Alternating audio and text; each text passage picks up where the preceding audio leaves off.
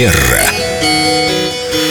Как хорошо, легко и понятно становится, когда рядом с нами Виктория Акатьева-Костылева. Виктория, здравствуйте. Доброе утро. Наш любимый специалист по этикету. Есть история снова у Семена из жизни? Да, я, я пытаюсь приблизить этикет к жизни. И вот очередной вопрос, который возник у меня в общественном транспорте.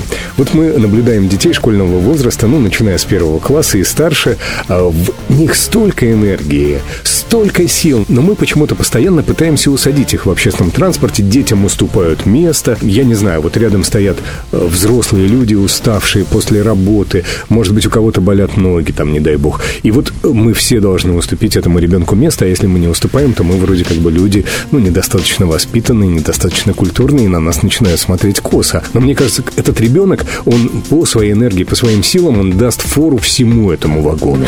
Да. Дай ему волю, он там будет скакать до потолка на батуте всю дорогу. Но мы его усаживаем. Вот Что скажете, ситуации? Виктория? Семен, два комментария. Первое на тему того, что приблизить, попытаться приблизить этикет к реальной жизни. Этикет нас сопровождает каждый день, и как вы в своей прекрасной истории сейчас продемонстрировали, даже в метро он с нами. То есть этикет это не только про балы, там царей и королей. А второе, у меня вопрос такой уточняющий. Вот вы говорите о том, что мы должны уступать а, ребенку. Вы делаете такое заключение из ваших каких-то внутренних убеждений или потому что мама стоит и смотрит на вас, не сводя взгляд, пока вы не встанете? Многозначительно. Виктория, вы же знаете, по-разному бывает. И так, и так. Здесь я бы, наверное, рекомендовала ориентироваться по ситуации. Конечно, если вы очень устали и вам хочется посидеть, сидите.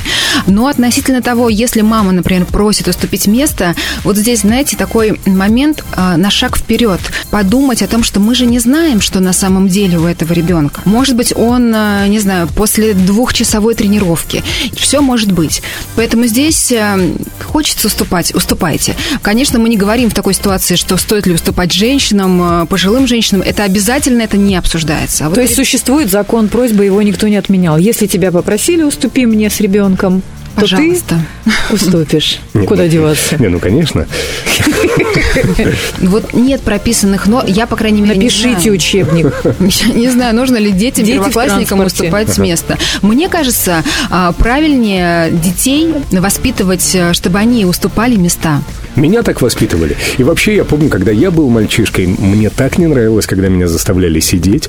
Мне хотелось ехать как взрослый, самостоятельно держаться за поручни, ходить по этому вагону. Сесть за руль, в конце концов. Да. У- Вот у вас конкретно та ситуация, про которую говорили вы, если без в общем, было что?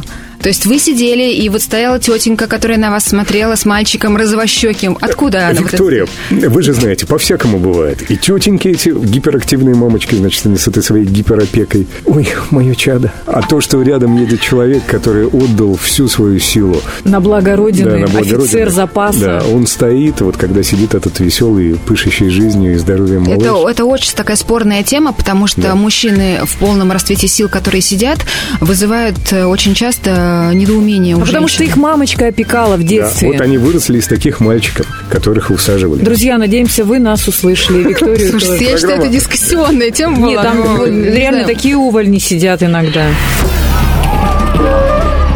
Терра Манера.